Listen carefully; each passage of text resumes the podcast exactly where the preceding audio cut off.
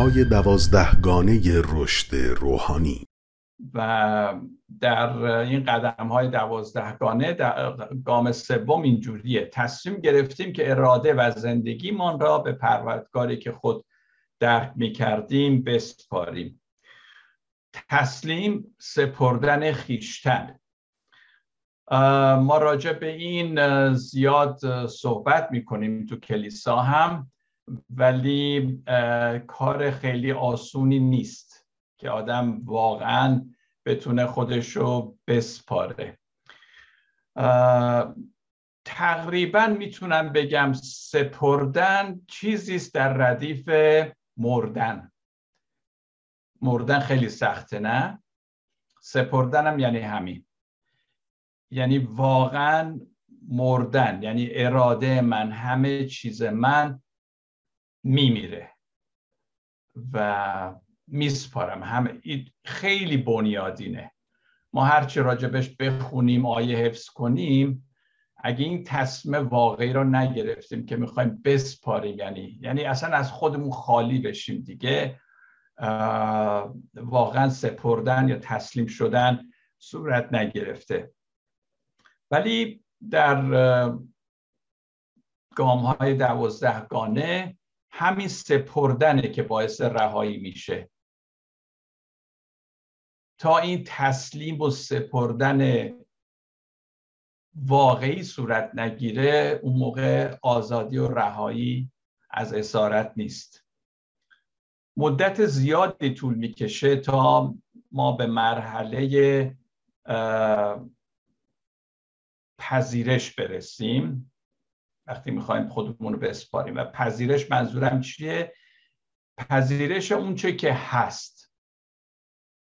نجنگیم باش بتونیم بپذیریم اونی که هست. همینطور که بارها گفته شده هیلدام چندین دفعه اشاره کرده به این موضوع که خدایا این عطا رو به من بده که اون چرا که نمی‌تونم عوض کنم بپذیرم. پذیرش خودمون. پذیرش دیگران. پذیرش گذشته خودم. پذیرش اشتباهات خودم. کامل نبودن همه چیز.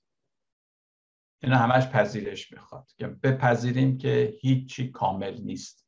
هر کدوم اینا البته یک مبحثی داره ولی به طور کلی پذیرش. ولی ما بیشتر دوست داریم با زندگی مقاومت کنیم. لج کنیم باهاش. به جای اینکه بپذیریم. بجنگیم. یا گاهی اوقات فرار کنیم. پس نه جنگیدن و نه فرار کردن راه رهایی نیست.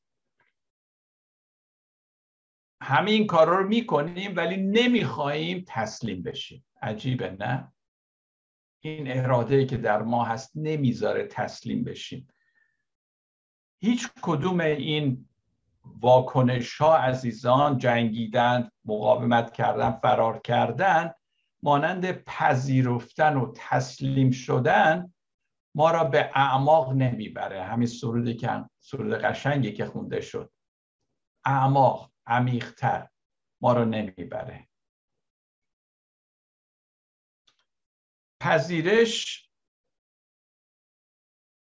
واقعا در ما یک نیروی بسیار نیرومند و قوی ایجاد می‌کنه. درسته؟ اون برعکس اون چه که مردم فکر می‌کنن.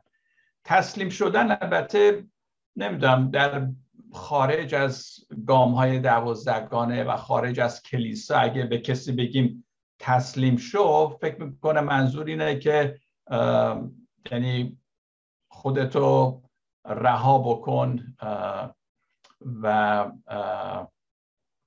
یعنی منظور اینه که دست از همه چی بکش. پس منظور از تسلیم شدن این نیست که دیگه دست بکشیم از همه چی. آقا دیگه ناامید شدم تسلیمش شدم اینجوری نیست. فکر کنم معنی تسلیم شدنی که ما به کار می‌بریم همه می‌دونیم چی هست. اون تسلیم شدن نیست که آقا دستا بالا تسلیم شدم نیست. یا مثلا ول کن دیگه من نمی‌خوام کاری انجام بدم نیست. بلکه یه چیز خیلی فعالی است. منفعل نیست. اتفاقا خیلی کار می‌بره که ما تسلیم بشیم. برعکس به معنی حتی درگیر شدن با لحظات با اشخاص با رویدادها با اوضاع هست. یعنی ما کاملا می‌خوایم به عمق موضوع بریم. کارل یونگ خودش تعلیم می‌داد که اگه با چیزی مقاومت بکنی آن چیز مقاومتر خواهد شد. شما با هر چی که لج بکنید مقاومت کنید در واقع اونو دارید رینفورس می‌کنید اونو قوی ترش می‌کنید. با هر چی مقاومت کنی اونو مقاومتر می‌کنی. این اصل الگویی شد برای آموزش عدم خشونت. اتفاقا این هفته پیش بود که یه تیکه از اون فیلم گاندی رو می‌دیدم که می‌دونید گاندی وقتی با دولت بریتانیا در جنگ بود با از عدم خشونت استفاده کرد. یه ایده رو خوب تربیت کرد. اینا همینجور می‌رفتن جلو سربازا میزدنش اینها بعد اینا میافتادن بعد گروه پشت سر می اومدن اینا رو می بردن بیمارستان اینا بعد یه گروه دیگه می اومدن همینجوری. مقاومت یعنی با عدم خشونت. همین باعث شد که بریتانیا باشو از هندوستان عقب بکشه. و مارتین لوتر کینگ همینطور عمل می‌کرد. و اینا اشخاصی بودن که اینو انجام دادن. عدم خشونت. عیسی مسیح البته دو هزار سال پیش گفته با شریر مقاومت نکنید. به جاش تسلیم خدا بشید. با شریر مقاومت نکنید. سان فرانسیس اسیسی هم همینطوری از این شیوه استفاده می‌کرد. این مانع باطنی که نمی‌ذاره ما تسلیم بشیم با این گام سوم که ما تصمیم گرفتیم اراده خودمون رو بدیم با این تصمیم گرفتن این اراده رو ما میشکنیم اراده که من می‌تونم. این شکسته میشه. این شکسته شدن عزیزان با احساس نیست که ما احساساتی بشیم. یا عقیده خوبی من دارم یا مثلا آیات کتاب مقدس. اینا نیست. این تصمیم واقعی است یعنی به جایی رسیدی که دیگه داری میمیری. یعنی این مردن در واقع تسلیم شدن. اراده ما اون اراده ماست که باید شکسته بشه و این کار به آسانی صورت نمی‌گیره. من اینو حتی در نوه های خودم می‌بینم نوه دو ساله من یه اراده قوی داره که یه چیزی می‌خواد می‌گیره. از همون کودکی ما اینجوری تربیت شدیم که اراده نوجوانان همینطور. میرن دنبالش تا بگیرن. وقتی به سن بلوغ می‌رسیم دیگه همه چیز را می‌خوایم زیر کنترل بگیریم و این در خوی ما هست. یه جوری ما دیگه عادت کردیم به این. که همه چی رو می‌خوایم کنترل کنیم. سخت برامون بپذیریم چیزی رو می‌خوایم عوض کنیم.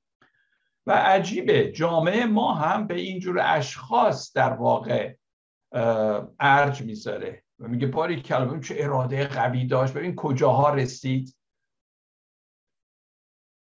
و همه جامعه هم دارن اینو تقویت می‌کنن در ما.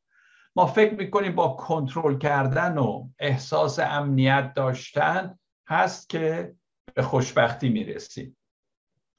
در واقع این اولین اعتیاد ماست عزیزان. قدرت اراده و طرح غلط ما برای داشتن خوشبختی. من با قدرت ارادم به خوشبختی خواهم رسید. این در واقع یک دور باطلی است که می‌خوام قدرت داشته باشم می‌خوام کنترل کنم. هم همیشه حق با من خواهد بود. ببینید من واقعا قدرت دارم و یه همچین دور باطلی که ای میچرخه و ما فکر می‌کنیم که اینجوری به سعادت می‌رسیم. چنین طرز و طرز فکری هیچ موقع خوشبختی نمیاره و نه مردم خوشحال و خوشبخت را به طرف ما جذب می‌کنه جذب می‌کنه. کمتر کسی در زندگی خودش عزیزان هست که ارادش رو واقعا تسلیم خدا کرده باشه. من خودم بارها اینو فکر کردم. آیا خدایا واقعا من ارادم تسلیم توست؟ بعد می‌بینم خیلی چیزا هنوز من می‌خوام همه چی رو کنترل کنم و از این لذت می‌برم. فکر می‌کنم این منم که باید کنترل کنم. افراد مذهبی و غیر مذهبی هر دو براشون سخته ارادهشون رو کنترل یعنی تسلیم کنن. درسته اینا خود تسلیم می‌کنن ولی اگه خوب دقت کرده باشین عزیزان ما اراده خودمون رو بیشتر تسلیم یک گروه یا یک ایده یا عقیده می‌کنیم تا به خدا. به همین خاطر بین گروه ها و مذاهب و اینا جنگ است. چون تسلیم واقعی به خدا نیست. تسلیم به مرام خودم هست. تسلیم به گروه خودم هست. به کلیسا یا عقیده ای که من دارم. شما این شهدای انتحاری که به خودشون بم میبندن و میرن خودشون رو نابود می‌کنن عده دیگه هم نابود می‌کنن. اینا تسلیم کی هم؟ آیا اینا تسلیم خدا هستن؟ یا تسلیم مرام و مذهب و اینا هستن. تروریست های مذهبی. کشتار افراد کشورهای دیگه. الان جنگی که در اوکراین هست. اینا خودشون رو تسلیم چی کردن؟ بیل جانسون که همین دوازده قدم رو اختراع کرد اهمیت این موضوع رو می‌دونست که در این قدم سوم اینجور که می‌بینید اینو بهش روش تاکید کرد. ولی شاید قبل از ایشون دو هزار سال پیش خود عیسی مسیح هم اینو گفته که اگه کسی بخواد مرا پیروی کنه چیکار باید بکنه؟ خودشو انکار کنه. اینو بارها عیسی مسیح میگه. خودشو تسلیم کنه. خود یعنی در اینجا این ارادهش رو به من تسلیم کنه. این که فکر می‌کنه قدرت اراده داره اینو تسلیم من بکنه. اینه که این تسلیم شدن سپردن خیلی موضوع مهمی هست در مسیحیت. این تسلیم به خدا باید به طور عمیق ما هر روز امتحان کنیم. در مراقبه در دعاهامون حس کنیم بدونیم چیکار داریم می‌کنیم. و اینجاست که زندگی مسیح ما عمیق میشه. توسط این تسلیم. خب بذارید یه ذره بیشتر این تسلیم رو باز بکنم من. بعضیا تسلیم اراده به خدا رو یا انکار نفس رو یا همین که عیسی مسیح گفت خودش رو انکار بکنه اینو یه کمی درست نفهمیدن. اینو با فداکاری و جانبازی اشتباه می‌گیرن. ببینیم فرقش چیه. در فداکاری کردن جانبازی و اینها به طوری که مثال هم زدم از این مذهبیونی که خودشونو به کشتن میدن و ادعای رو هم می‌کشن و اینها هنوز نفس نفس ما مطرحه. اون نفس بد ما هنوز مطرحه. هنوز منم اون تو هست. من مهمه. من با فداکاری می‌تونم قهرمان بشم. درسته؟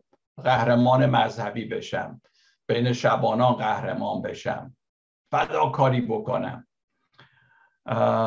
امریکن آیدل برم. انقدر هر روز تمرین کنم که مثلا برم اونجا از خود هنوز خود هست اونجا. می‌دونید خود هنوز هست اراده هنوز هست. مدال می‌گیرم قهرمان میشم. اما انجیل عیسی مسیح این نیست. انجیل عیسی مسیح با قهرمان پروری بزرگ نمایی اینا کار نداره. درست برعکس اینه. این بدل انجیله که متاسفانه خیلی هم رایجه.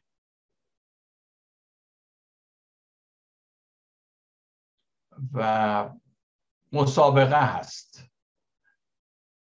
فکر می‌کنیم من روحانی من باید روحانی درجه یک بشم. من باید برم جلو. و در زندگی عیسی مسیح می‌بینید که هر موقع بین شاگردان که اول کیه اینها بود عیسی مسیح کاری می‌کرد که اینا اصلا گیج می‌شدن. اول کیه آخر کیه.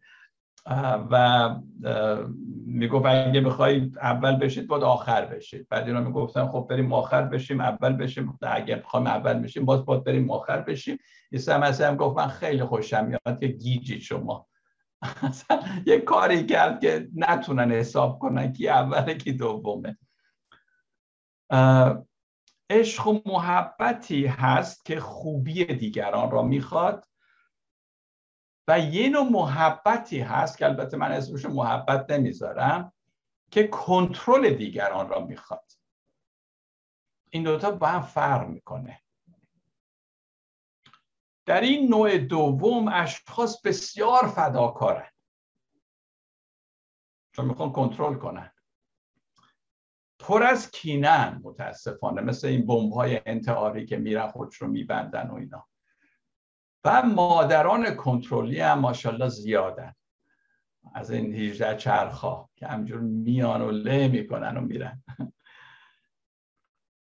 و کلمه کودیپند کودیپندنسی شاید حدود ده 15 ساله که وارد واژگان انگلیسی شده. و اینا اونایی که وارده می‌دونن گروه النان هست که اینا هم خب معتادینی که بودن. بعد این معتادین افرادی هم داشتن که اونا هم معتاد این معتادین بودن. و به همین خاطر اسم کودیپندنسی رو آوردن. در اول برای افراد خانواده ای بود که توشون معتاد و اینا بود الکلی یا مواد و اینا. ولی یواش یواش این کودیپندنسی که به فارسی میگیم هم وابستگی این هم وابستگی شیوع پیدا کرد. یعنی خیلی رایجه در مردم. تا مردم نمی‌دونن. چرا؟ چون ظاهر خیلی خوبی داره. هر کی می‌دید آه چه مادر محبت پر محبتی چه زن فداکاری مادر فداکار. ولی اینا همش مریضگونه است عزیزان. پس این نوع عشق این عشق واقعی نیست. هم وابستگی مرض کسانی است که با رفتار با رفتارشون مرض دیگری رو چیکار می‌کنن؟ تقویت می‌کنن. اینا فکر می‌کنن دارن اون رو کمک می‌کنن در حالی که بدترش می‌کنن. به همین خاطر این واژه کودیپندنسی یا هم وابستگی از اونجا شروع شد. اغلب این اشخاص مریضتر از خود معتادینن اتفاقا. و نمی‌دونن با معتادشون وقتی وارد ریکاوری شده اینا چیکار بکنن. خودشون اصلا گم می‌کنن. یهو میگن ای داره این خوب میشه پس من چی؟ تازه می‌فهمن که اصلا تا حالا من زندگی نکردم. این اشخاص مانند قهرمانان فداکار چنان ظاهر خوبی دارن که مردم بهشون مدال هم حتی میدن. به همین خاطره که تشخیص مرضشون خیلی سختتر از اون معتاده هست. معتاده لاقل از ظاهرش پیداست که معتاده ولی اینا نه. به همین خاطر وقتی تشخیص مرضش سخت باشه درمانی هم نیست در کار. تا اینکه همینجور که گفتم این اواخر پی بردن که این کودیپندنسی چه مرض بدی هست. تحقیق و مطالعه درباره هموابستگی باعث شد میان عشق اصیل و آنچه عشق نیست این دوتا تشخیص داده بشه. هموابسته کودیپندنت مهربان نیست. این دوتا با هم فرق داره. در واقع کودیپندنسی یا هموابستگی یک نوع اعتیاد رابطه ای هست که بین رابطه این اعتیاد به وجود میاد و شخص رابطه یک طرفه داره. از اون طرف هیچی نمی‌بینه ولی خودش می‌خواد به اون به اصطلاح خودش اون رو محبت کنه در واقع زیر کنترل بگیره. چنین اشخاص کسانی در خانواده دارن که معتادن و یا حتما معتاد نباد باشه. فرزن یه نف در خانواده ای که عضوی دارن که عقب افتاده است یا به هر حال اختلال روانی داره. بعد بقیه اشخاص چیکار می‌کنن؟ سعی می‌کنن رو بپوشونن راجب صحبت نکنن. و اینه که دائم خودشون در عذابن. یعنی به جایی می‌رسه که دیگه اون شخص هم وابسته دیگه اصلا احساسش رو از دست میده. نمی‌دونه چه احساسی داره. چون همه اینا رو گذاشته روی اون شخصی که معتاده یا یک عقب افتادگی به این شکل داره. تمام کوشش این اشخاص کودیپندنت نگه داشتن راز هست و فرو خوردن احساساتشون. ببینید چقدر واقعا اسفناکه که همچین کسی به این شکل یعنی در واقع داره نابود میشه. هنوزم اغلب مردم متوجه فرق این دوتا یعنی محبت واقعی و این محبت کاذب نیستند به دلیل اینکه عشق مریضگونه که یه مرضی است زیر فداکاری پنهان شده. چون مردم اینا رو می‌بینن عجب مادر فداکاری عجب زن فداکاری. چنین اشخاص خود را قوی با محبت مهربان می‌دونن و برتر از معتادشون می‌دونن اما در اصل خود مریضن و خودشون هم به یک نوع اعتیاد در واقع هستن. یک کلمه دیگه هم هست در این راستا martyr complex میگم به انگلیسی. martyr complex. یعنی عقده شهادت. که نشانگر همین نوع محبت یا عشق کاذب و مریضگونه هست اون هم. همین شب ملت شهید پرور. برم شهید بشم. و حتی برخی شهدای مذهبی ممکنه عمدن کاری بکنن که به شهادت برسن. پس می‌بینید سالم نیست. نمیگم همه ولی بعضی شاید عمدن هم یه کاری بکنن. هرچی بگی مواظب باشین بگه نه من من برای عیسی مسیح حاضرم از همه چی بگذرم. بعضی هم در مذاهب مختلف هست. تا نامشون جزء شهدا و قدیسی ثبت بشه. پس این چیزهای این حالتهای مریضگونه است که آدم باید متوجهش بشه. خود عیسی مسیح در متا باب پنج آیه 20 اینو میگه تا پارسایی شما برتر از پارسایی علمای دین و فریسیان نباشد هرگز به پادشاهی آسمان راه نخواهید یافت. پس عیسی مسیح میگه آره یه نوع پارسایی هم هست یه نوع روحانیت هم هست یه نوع خدا ترسی هم هست ولی کاذبه. این ایمان شما باید برتر از این باشه. اینجور پارسایی رو عیسی مسیح میگه درست نیست. این نوع قدوسیت درست نیست. چنین مذهب فداکارانه مذهب واقعی نیست. کسانی که خود را ایماندار به اصطلاح ایماندار واقعی می‌دونن و خودشون رو برتر از دیگران می‌دونن از عقده این قهرمان بودن برخوردارن. یعنی انقدر این قهرمان بودن و اینها براشون این عشق به قهرمانی هست که حاضرن به هر کاری حتی خود را به کشتن بدن. تا حدی که اینا به هر نوع فداکاری و خطری دست خواهند زد. و این, این یک این یک انگیزه یک کشش یک نیروی باطنیه که اینا رو به هیجان می‌بره به اون سمت می‌بره. اغلب عشق خدا و دیگران اینا در دلشون نیست بلکه عاشق تعریف و تمجید مردم من. و اون اندازه که حاضر به این فداکاری و این عقده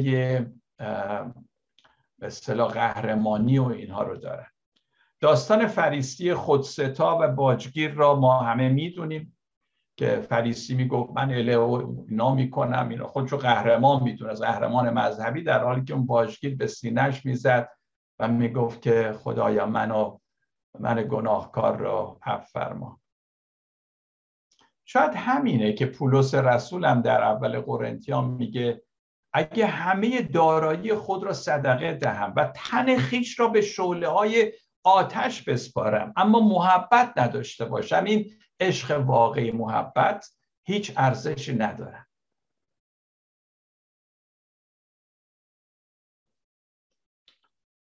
هر نوع مذهبی که در آن فداکاری افراطی باشه مذهب سمی و بدون عشق واقعی است. عیسی کاملا بر ضد چنین مذهبه. به همین خاطر میگه دوست داشتن خدا و دوست داشتن همسایه مثل خودت. اینجا دیگه قهرمان پروری و جانبازی و اینا معنی نداره. به اون شکلی که من عرض کردم. عیسی مسیح بارها این آیه رو از عهد عتیق ذکر کرده. مفهوم این کلام را درک کنید که رحمت را میپسندم نه قربانی رو نه فداکاری رو. Sacrifice قربانی فداکاری.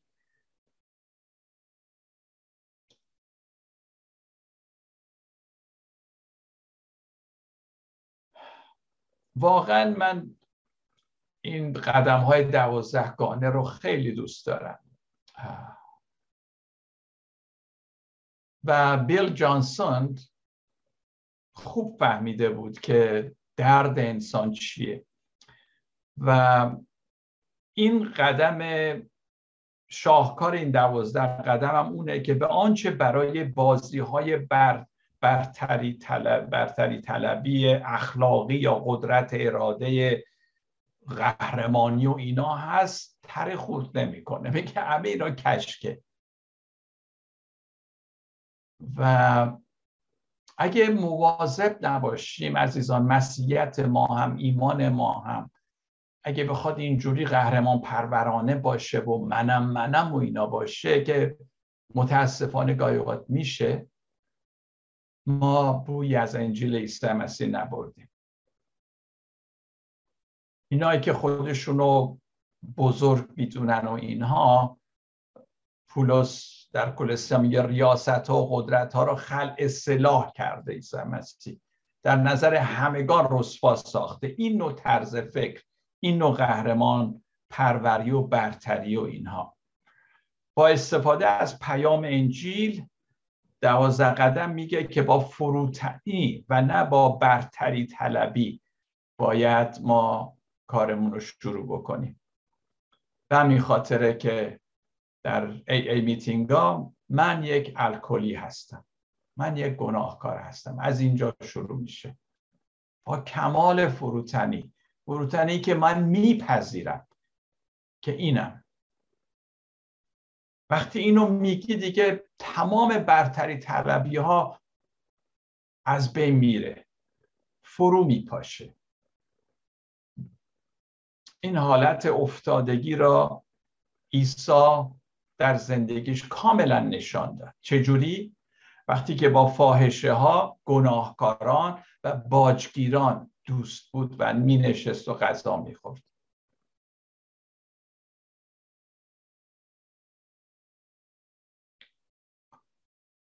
خود عیسی گفت که باجگیران و فاحشه ها قبل از شما داخل ملکوت خدا می گردند قبل از شما که ادعا می کنید از نظر اخلاقی قهرمانید.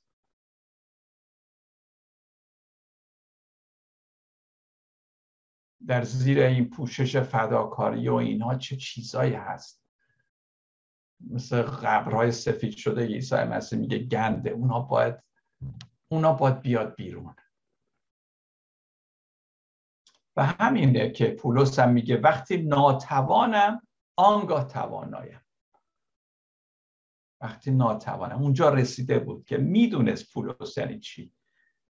توانایی من نیست. توانایی خداونده. دوازده قدم عزیزان یه هوای تازه است برای کلیسا.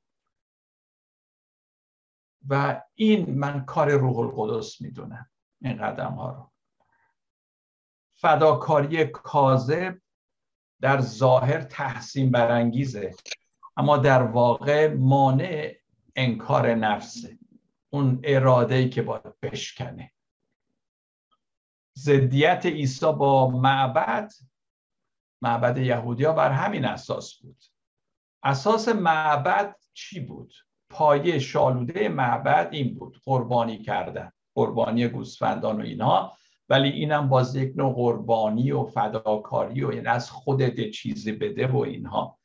و عیسی با دادن جان خیش بر همه قربانی ها و این سیستم خط بطلان کشید. به طوری که در ابرانیا می‌خونیم. به قربانی و هدیه قربانی سوختنی و قربانی گناه رغبت نداشتی. و از آنها خوشنود نبودی. عیسی عیسی مسیح رو میگه یعنی با زندگیش گفت و ابرانیان اینو شهر میده. هرچند شریعت خواهان انجامشان بود. سپس میفرماید اینک میآیم تا اراده تو را به جا آورم قربانی و فداکاری و اینجور چیزا از من یه چیزی هست همه رو بیرون ریخت. من میام تسلیم تو بشم و اراده تو را به جا. پس اولی رو باطل می‌کنه. یعنی این نوع قربانی ها و اینا رو باطل می‌کنه تا دومی رو یعنی چی؟ یعنی تسلیم به اراده تو رو اونو برقرار بسازه. به واسطه همین اراده ما یک بار برای همیشه از طریق قربانی بدن عیسی مسیح تقدیس شده ایم. دیگه این سیستم قربانی و این نوع فداکاری های کاذب دیگه جایی نداره. عجیبه که مسیحیان باز در دام قربانی و فداکاری و برتری اخلاقی و اینا میفتن من می‌خوام این, این قدم سوم اینجا یه جوری در ایمانمون یه جایی پیدا بکنه که که واقعا اگه می‌خوایم ایماندار واقعی باشیم این راهش عزیزان. اینجور تسلیم شدن.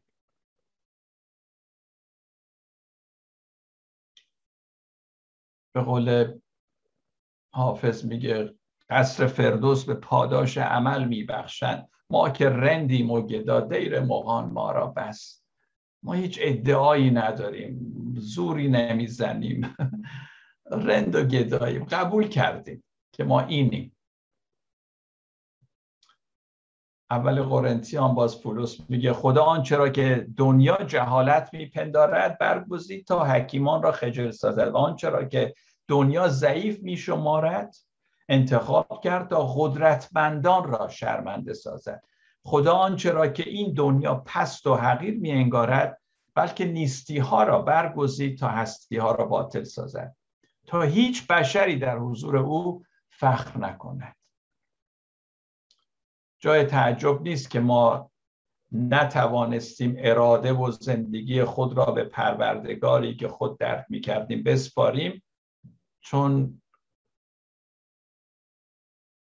چون واقعا ما نمی‌دونستیم اون خدایی که هست کدوم خداست.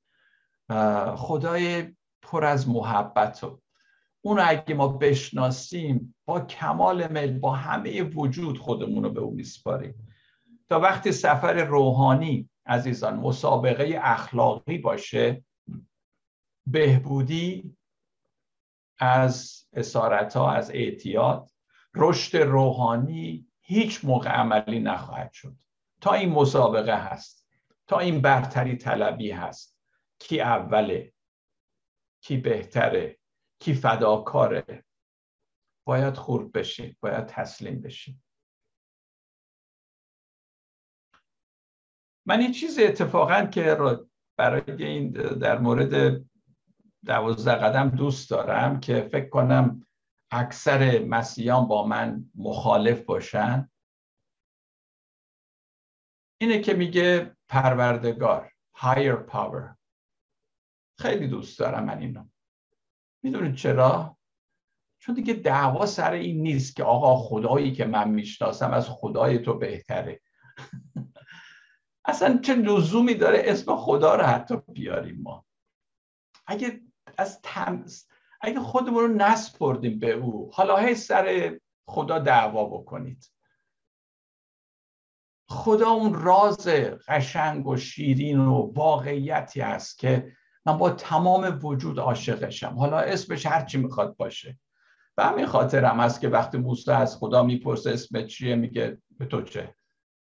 در واقع اینو میگه دیگه. من همونم که همونم. دیگه اسم می‌خوای چیکار و سر این اسم چقدر دعوا هست. غرنا مردم سر این که خدای چه کسی خدای واقعی است با هم جنگیدن.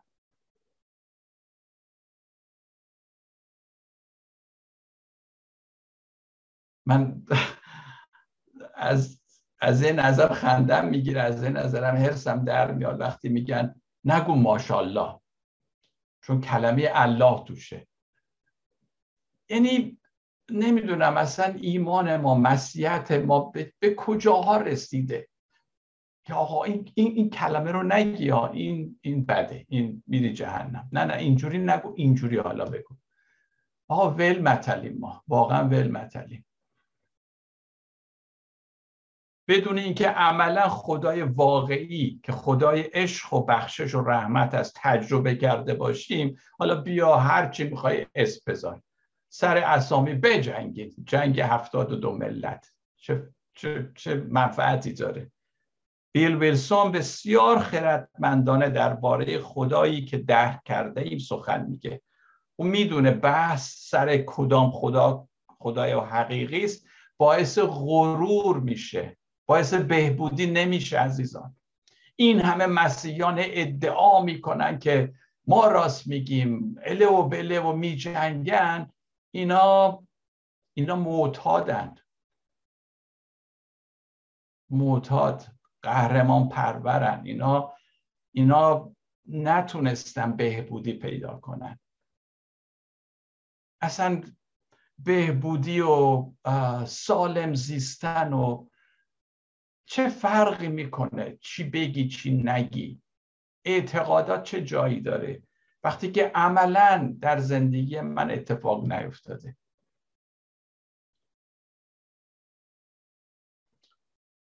بیل جانسون می‌دونست که معتادیم و نیاز همه ما نه فقط معتادین همه ما معتادیم. خدای مهربانه و بس. خدای عشق هست اگه اونا نتونن این قدرت برتر higher power را تجربه بکنن تمام برنامه دوازده قدم فرو میپاشه. چرا که ما وقتی فقط وقتی می‌تونیم مهربان باشیم که مهربانی خدا رو چشیده باشیم. به همین خاطر که عیسی مسیح چی میگه؟ رحیم باشید چنان که پدر شما رحیم است. داوری نکنید تا بر شما داوری نشه محکوم نکنید تا محکوم نشوید. ببخشایید تا بخشوده شوید بدهید تا به شما داده شود. مثل پدر آسمانیتون باشید. عزیزان همه ما نیاز داریم که دائم زیر این آبشار بخشش خیس بشیم. اون موقع است که ما می‌تونیم بر وسوسه ها غلبه کنیم. اون موقع است که می‌تونیم از اعتیاد آزاد بشیم. بدون این عشق پروردگار عشق خدا محاله ما اراده خود را تسلیم هیچ خدایی جز خدای عشق نخواهیم کرد. خدای عشق و رحمت. نیچه فیلسوف آلمانی از مسیحیان دلخور بود. و حق هم داشت چون می‌گفت مسیحیان کینه دائمی در دلشونه در حالی که اونو انکار می‌کنن با لغت ها و با آیات و اینا میپوشونن که اون کینه اون, اون, اون جا دیده نشه چرا؟ چه کینه ای؟ اولا کینه نسبت به خدا که از اونا می‌خواد فداکاری کنن قربانی کنن اینجور چیزا. یه کینه هست از خدا. دوم می‌گفت کینه نسبت به دیگران که از فداکاری و قربانی اونها قدردانی نمی‌کنن. چرا؟ از اونام دلخورن این مسیحا. بعد سوم کینه نسبت به خودشون که چرا من باید این همه فداکاری و قربانی بکنم؟ و کینه نسبت به دیگران که اونا مجبور نیستن همچی فداکاری کنن و عشق دنیا رو می‌کنن. اون زمانی که خودش بود مسیحانی که باشون سر و کار داشت اینا بود. آدم های کینه ای که زیر فداکاری و نمی‌دونم چیزهای مذهبی رو پنهان کرده بودن. به همین خاطر بود که نوشت خدا مرده است. یعنی خدایی که این مسیحا میپرستن مرده است. در بسیاری از مذهبیون چنین رفتار پرخاشگری پرخاشگری منفعل. این کلمه passive aggressive behavior passive aggressive. پرخاشگری منفعل چیه؟ نوعی بیان غیر مستقیم اون خصومتی است که در دل داریم. مثلا اونو من بیان نمی کنم ولی به مثلا به یه شکل دیگه اینو نشون میدم. به همین خاطر میگن passive aggressive. و به حالت هایی که شاید بعضی متوجه نمیشن ولی اگه خوب نگاه کنم به خاطر اون اگرسیو بودن خودم منتها به حالت خیلی قشنگ اینا نشون میدم مثلا فرزن یه نفر از یه نفر خیلی دلخوره چون مسیحه نمی‌تونه سرش عصبانی بشه متلک بهش میگه مثلا. این نوع پسیو یه چیزی میگه که بگذتش می‌تونید ظاهرا خیلی خوبه ولی کارش رو انجام میده. وقتی معنی واقعی فیض رو عزیز ما بفهمیم تسلیم اراده را با خورسندی کامل انجام خواهیم داد. و به همین خاطره که پولس میگه اگه اینجور نباشه پس وگرنه فیض دیگر فیض نیست. چقدر قشنگه من دو که فیض فیض نیست. اگه چیزایی یا شرایطی می‌ذاری و جور دیگه می‌خوای فیض رو نشون بدی نیست. عزیزان تسلیم ما به خداوند آسان میشه وقتی می‌فهمیم جز عشق و رحمت چیز دیگری در کار نیست. وقتی بدونی خدا عاشق توست با تمام وجود تسلیمش خواهی شد.